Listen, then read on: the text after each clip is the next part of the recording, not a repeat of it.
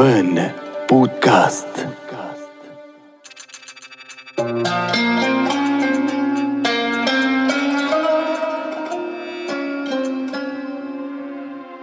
حوش البيعة في الموصل احتضن زيارة بابا الفاتيكان الذي قدم إلى العراق في 5 من شهر مارس الماضي، وهو الذي كان قبل أعوام قليلة فقط مقراً لداعش. فما هو السر وراء اختيار الحوش دون سواه مكاناً لاستقبال البابا فرانسيس؟ يتوسط الحوش 4 كنائس، هي كاتدرائية الطاهرة للسريان الكاثوليك الجديدة، وكاتدرائية الطاهرة للسريان الأرثوذكس، والكنيسة الأرمنية للمسيحيين الأرثوذكس، وأبرشية السريان الكاثوليك.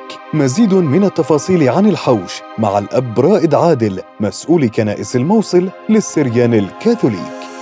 أكيد منطقة حوش البيعة مثل ما تعرفون حضراتكم هي ضمن 4 كنائس ودار المطرانية أو مركز أبرشي للسريان الكاثوليك. كنائس 4 اللي تضم منطقة حوش البيعة هي 2 كنيستين للسريان الكاثوليك، وكنيسة للسريان الأرثوذكس، وكنيسة للأرمن الأرثوذكس.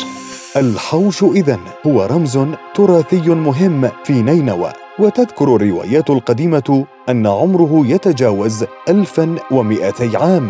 وأما اسمه فقد جاء من اللهجة الموصلية التي تطلق اسم الحوش على الساحة أو الفناء. أما اختيار الحوش لاستقبال البابا فرانسيس فقد جاء كرسالة بأن الأوان قد آن ليعود المكان الذي يمثل قلب الموصل القديمة إلى سابق عهده، مقراً للسلام لا مكاناً للسجن والحسبة والدمار، كما فعلت به داعش في فترة احتلالها للمدينة. بالذات منطقة حوش البيعة كان مقر أساسي للحسبة لداعش في فترة بالحقيقة سيطرة التنظيم على مدينة الموصل. هذا مركز هو كان مركز للشر وللأذية، لكن أكيد عندما اختاره البابا الذي هو رجل سلام تحول إلى مركز إن شاء الله يكون مركز للسلام. الدمار الذي تعرضت له الكنائس قرب حوش البيعة ظهر للعالم بوضوح خلال تغطية زيارة البابا فرانسيس للموصل. وكباقي المباني المدمرة في المدينة لم يشمل الإعمار الكنائس المحيطة بالحوش حتى لحظة إعداد هذا البودكاست.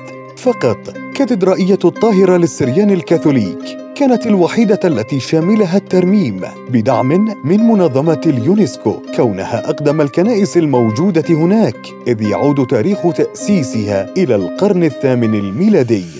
اليوم هناك إعمار بالحقيقة في منطقة حوش البيعة فقط على كنيسة واحدة اللي هي كاتدرائية الطاهرة للسريان الكاثوليك، وهذه هي الكاتدرائية الوحيدة في منطقة حوش البيعة من قبل اليونسكو ودولة الإمارات. بالحقيقة يحاولون على قدر ما يقدرون أن يعيدوا هذه الكنيسة إلى سابق عهدها، وإن كان هذا العمل صعب جدا ويحتاج إلى خبرات وفنيين ومهندسين.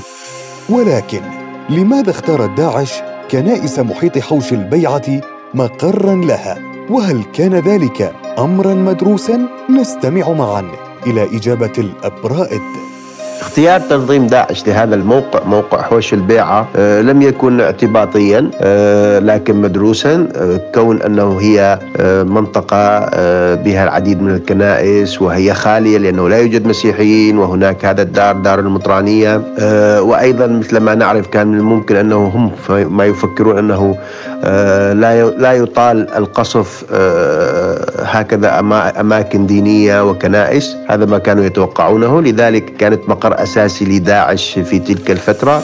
هذه الكنائس تعرضت مجدداً عقب تحرير الموصل إلى العبث والتخريب، وهذه المرة على يد منظمات دولية مختصة بإزالة الألغام، حيث قامت بتجريف أجزاء من جدران كنيسة الطاهرة بحثاً عن الآثار تحت ذريعة رفع المتفجرات، وهو ما دفع الجهات الدينية المسيحية في الموصل إلى رفع دعاوى قضائية ضد تلك المنظمات.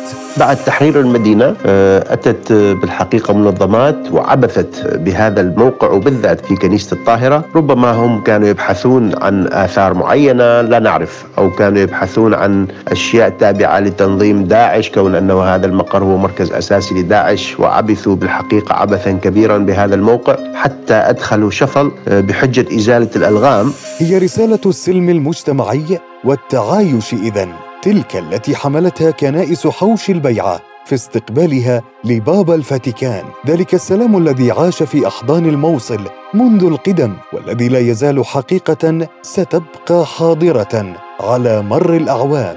بالحقيقة هاي الكلمة كانت كلمة صادقة، أحسست بها، لذلك تكلمت بها، تعبر عن الواقع الأساسي بعد تحرير مدينة الموصل والأخلاق التي تحلى بها أهل هذه المدينة من كل معنى الكلمة، من تعايش سلمي وعيش إيجابي في هذه المدينة. خرجت داعش وافتضح أمر سرقات المنظمات الدولية لآثار الكنائس، وبقي حوش البيعة الوحيد الشاهد على ماضٍ يغمره السلام وحاضر لا يزال الركام والألم العنوان الرئيس فيه، ومستقبل يأمل أهالي محيط الحوش أن يكون مزهراً ومشرقاً بالأمل والإعمار. وهي الرسالة التي كانت حاضرة في عيون وقلوب كل من رافق خطى البابا في زيارته للعراق.